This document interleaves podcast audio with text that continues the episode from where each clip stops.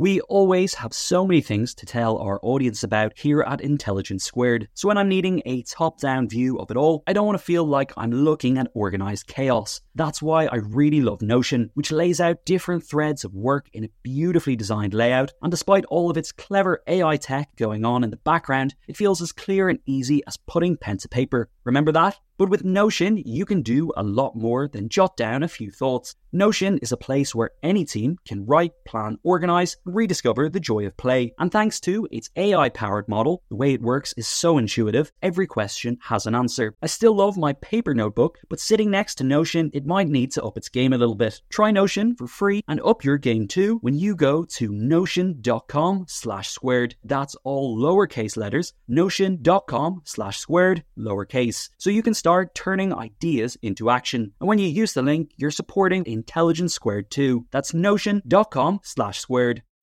When you need mealtime inspiration, it's worth shopping Kroger, where you'll find over 30,000 mouthwatering choices that excite your inner foodie. And no matter what tasty choice you make, you'll enjoy our everyday low prices, plus extra ways to save, like digital coupons worth over $600 each week. You can also save up to $1 off per gallon at the pump with fuel points. More savings and more inspiring flavors make shopping Kroger worth it every time. Kroger, fresh for everyone. Fuel restrictions apply.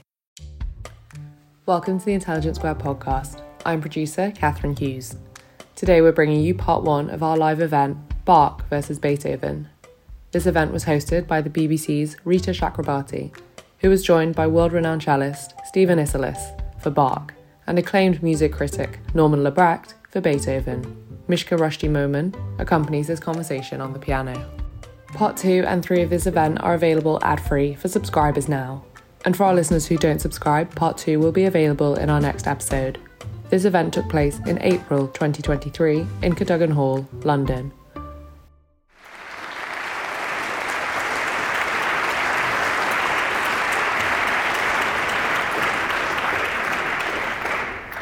Thank you very much, and good evening, everyone. It's wonderful to see such a great turnout for what promises to be a lively, entertaining, informative, and I'm sure inspiring event. And thank you too for being willing to participate in this perfectly preposterous notion that you can choose between Beethoven and Bach. There is nothing rational about this. We happily admit that. We ask you to just suspend reason and go with emotion. Just go with it and listen to the arguments. Imagine yourselves uh, on a desert island, perhaps, that there you are for two months you're stuck with one composer, who would you listen to? I, of course, have my own feelings, but as a BBC lifer, you'll understand that I will remain completely impartial. To help you decide between the two composers, we have two very eloquent and highly competitive speakers. Before I introduce them, though, I'm going to ask you to submit your pre vote to get a sense of where you stand right now. So, Please do now vote for either Bach or Beethoven using the QR code coming up on the screen. If you're unsure, vote undecided. So Bach, Beethoven, or undecided. I'll announce those pre, pre-vote results shortly. While you're doing that, let me introduce our speakers. Probably don't need any introduction, but I'll do it anyway. Steven Isserlis, world renowned cellist, author, and broadcaster. He has a multifaceted career as a soloist, a chamber musician, and educator. He appears regularly with the world's leading orchestras and works with many living composers, and his latest book is The Bach Cello Suites, a Companion. On my left is Norman Lebrecht, historian, cultural commentator, broadcaster, and award winning novelist who has written 12 books about music. His blog, Slippedisc, is the world's most popular cultural news site, drawing 2 million readers every month. And his new book is Why Beethoven, a Phenomenon in 100 Pieces.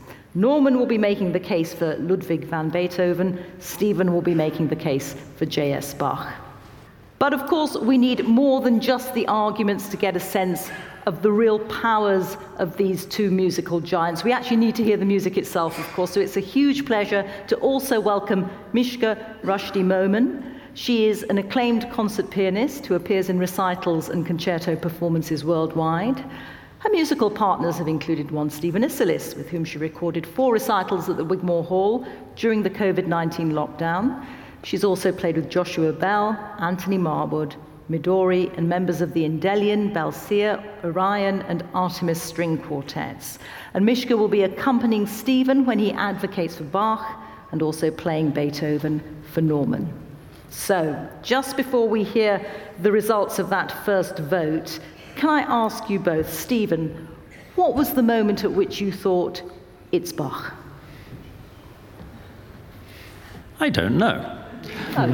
It's always been Bach, really. But hang on, I have to say, I'm slightly uncomfortable being in the position of being supposed to be versus Beethoven. I worship Beethoven, I adore Beethoven, but I also worship Bach and I adore Bach.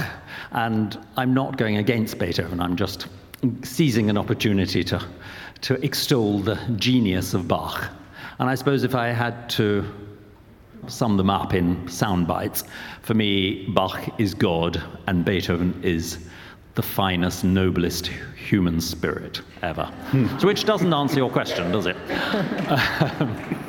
I, sp- I don't know. Maybe when I played the first piece, I can. But actually, no. When I was a little boy, I used to go to sleep to, to the sound of my father practicing Bach's Chaconne downstairs. So maybe it was then. Okay. Norman. I don't know when it begins with Beethoven. Again, probably all of my life. I, mean, I'm not here to bury Bach. I'm here to reappraise him in light of Beethoven, without whom music would not have gone forward. Beethoven was probably most important to me with the descent of COVID, with our isolation, and with the sense I'd started writing the book about three months beforehand, with a sense of empathy that I got in my own isolation with Beethoven's state of not being able to communicate through deafness. And one felt there was no other composer I wanted to live with, no other composer who could speak so intently to that moment. So, yes, I mean, Beethoven, it has to be Beethoven. What, what is it that Beethoven does to you? Because music is so emotional. There is the emotion, there is the intellect, there is the ambition, there is the sense of forward propulsion. He never looks back. Right. Steven, with Bach? I think Bach has everything. I mean, he's, as I said, he's like a god. He's perfect, he's sublime, but he's also so human. He understands every human emotion.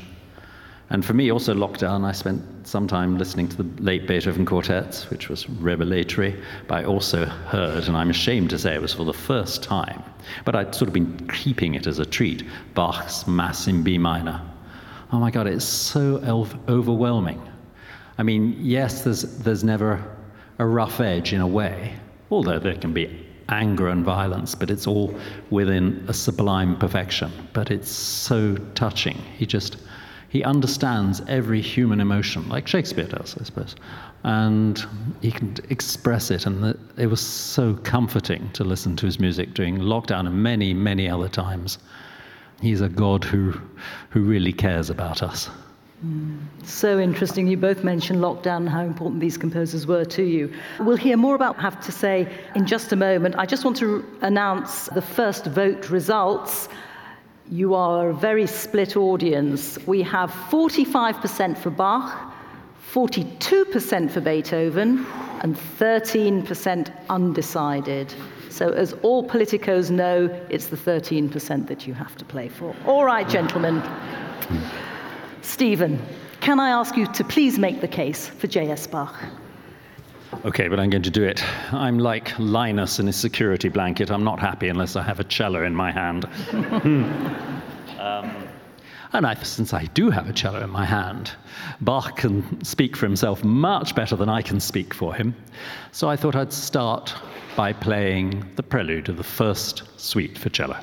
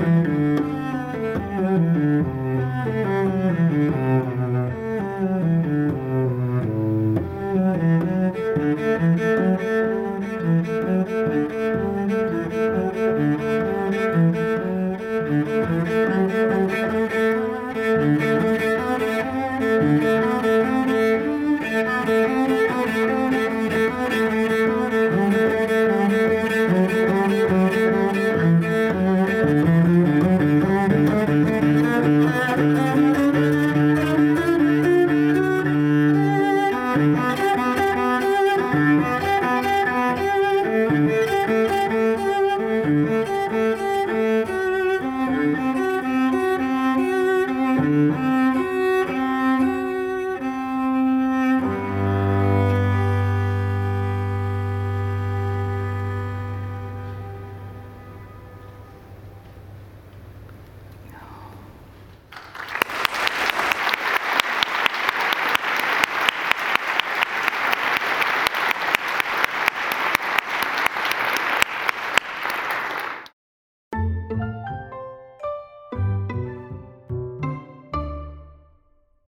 Sponsoring the show for this episode is Marquee TV. Marquee TV is a streaming service with a difference. It's bringing you the top tier of performing arts straight into your living room or onto your device. So think dance, theatre, music, anything you might find in the West End, Broadway, or maybe a cool little experimental space too, but saving you the cost of a few tickets as well. I've got happily a bit lost in their vast library of performances, exclusive interviews, and behind the scenes content. Choreographer Jonathan Watkins' interpretation of George Orwell's classic 1984 was pretty cool, and I love the dance piece Sutra, inspired by the skills of Buddhist Shaolin monks. And we've got a special treat for our listeners. Marquee TV offers three months of access for just 99 cents. That's right, three months for only 99 cents. With the code SQUARED, simply visit marquee.tv and use the promo code SQUARED to dive into the world of arts like never before. Bring the arts home with Marquee TV. The events calendar is filling up here at Intelligence Squared, and to create each one, we obviously rely on some brilliant guests and onstage talent. But behind the scenes, there's also a producer, a production team, and the budget in the mix too. You've got to keep an eye on all of that stuff in one place. NetSuite is the number one cloud financial system, bringing accounting, financial management, inventory, and HR into one platform, slashing manual tasks and errors. And you can cut the cost of maintaining multiple systems because it's super easy to get started. NetSuite exists in the cloud, you see, no hardware needed, so you're cutting IT costs too. That's why over 37,000 companies have already made the move. And now, by popular demand, NetSuite has extended its one of a kind flexible financing program for a few more weeks. Head to netsuite.com slash squared. That's netsuite.com slash squared. netsuite.com slash squared.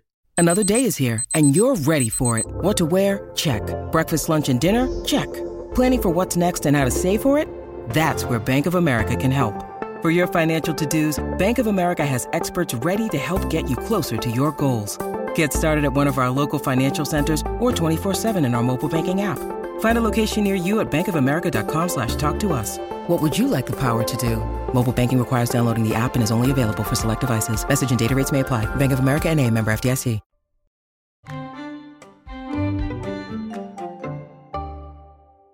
There were some solo cello pieces written before that in Italy, but Bach could not possibly have known them.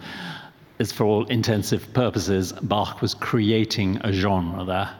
And he just understands the cello perfectly. And that goes for every instrument, and of course, the voice, the organ, his instrument, the violin, his instrument, the viola, his instrument, the clavichord, his instrument, etc. He just understands everything, but understanding an instrument is one thing, but the spirit, I think the radiance that comes through his music, that prelude, it starts off the six suites, it starts off basically the history of, of solo cello music.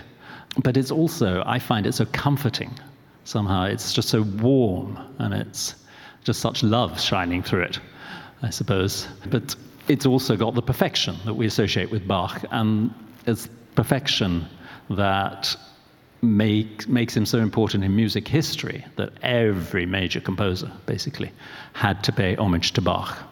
He influenced them because he brought music to a higher pitch, not literally a higher pitch, a higher pitch of perfection. I suppose the danger is that people sort of look at his picture with a wig and looking quite stern, and they think, oh yes, he's mathematically brilliant, you know, he's, but he's not one of us. But he absolutely is. And the man had many children, and you can hear it in his music.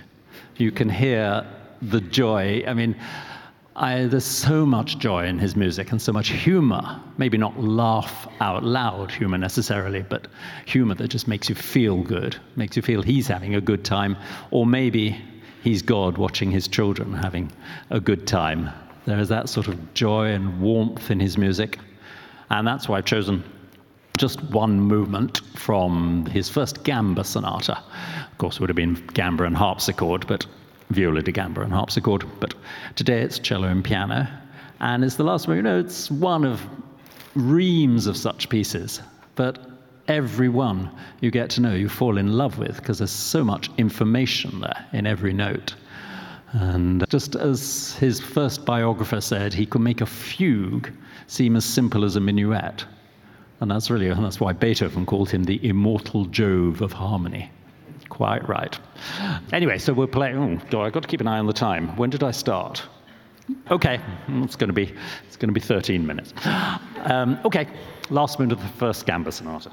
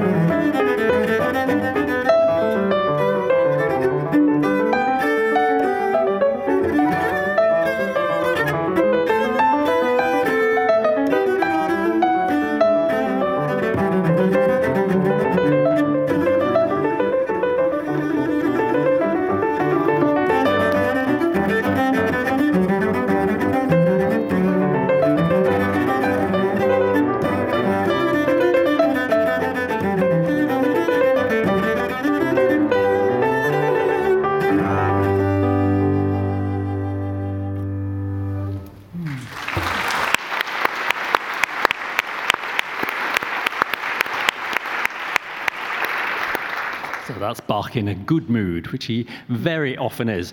And don't think he was some distant academic. He got into a sword fight with a bassoonist because he, he told the bassoonist he sounded like a nanny goat. and um, he got put in prison for other things. He was, a, and he also got into trouble for making music with a young lady in the organ loft. Um, he was he was a lad, Bach. He was full of fire and temperament, and apparently when he conducted, they said it was like he had rhythm in every part of his body. But of course, there was another side besides the joy, besides the fire and the excitement. There's also this incredible profundity, and I thought I would play you without repeats, um, probably. No, I think, we, I think I might have time for the repeats. The Saraband from the fifth suite. Now, this is, for me, the, the whole suite is, is the passion story for cello. And for me, this is the moment of the crucifixion where Christ is abandoned on the cross. But it doesn't matter whether you think that or not. It's such a portrait of loneliness. One of the high, high points of music for me is, is dich in the St. Matthew Passion, where Simon Peter realizes that the cock has crowed three times and he has denied Christ. And the aria that follows just sums up everything that we feel in moments you know, when we feel remorse, when we feel grief. It's everything. And this, too, this saraband for me sums up loneliness and anguish, but it's not depressing. It's never depressing because there's a, again a radiance to it that it's sublimates suffering through beauty.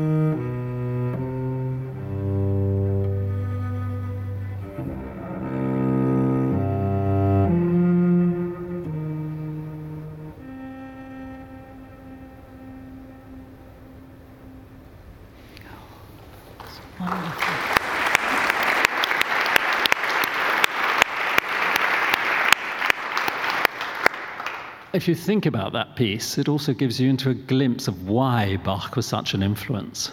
Because to say why it is so moving is impossible.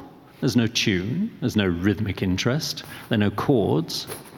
It's a miracle, I think, that piece. Mm. It's just the depth of emotion he can convey through just a few notes. And that a, is a huge influence even today on music. So I better finish. And I'm sorry, slightly uh, sort of weighted on the slow pieces of Bach. And of course, as I said, like pieces like the Brandenburg concertos are just thrilling and exciting and full of verve and life. And of course, the Beatles used Brandenburgs, quoted the Brandenburgs, for instance, because of just that rhythmic energy. That, you know, it's funny to think that Bach influenced the Beatles, but he definitely did. Mm. We'd like to finish with a chorale prelude. And again, Bach, in a few, in a few notes, he just he tells us he understands us. He makes our life better by talking to us in the voice of God.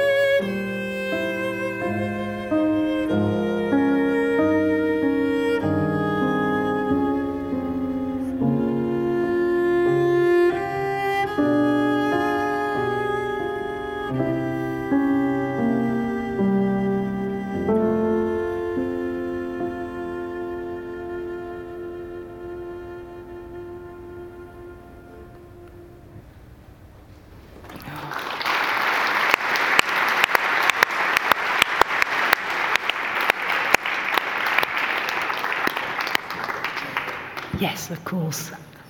Steven is saying he's just going to put his cello away. He will be back. Thanks to him for some very persuasive arguments and some absolutely stunning playing. I, you, with Mishka as well, there was, I don't know about you, I feel a bit breathless listening to that. Norman has a hard act to follow, but the stage is yours. Thanks for listening to this episode of Intelligence Squared Part 2 of this event will be available as our next episode. Subscribers can access all three episodes now. This event was produced by executive producer Hannah Kaye. We'd love to hear your feedback and what you think we should talk about next, who we should have on, and what our future debates should be. Send us an email or a voice note with your thoughts to podcasts at intelligencesquared.com or on Twitter at intelligence2. And if you'd like to hear more, attend some of our excellent events, or peruse over 20 years of our back catalogue featuring some of the world's greatest minds, then head over to intelligencesquared.com.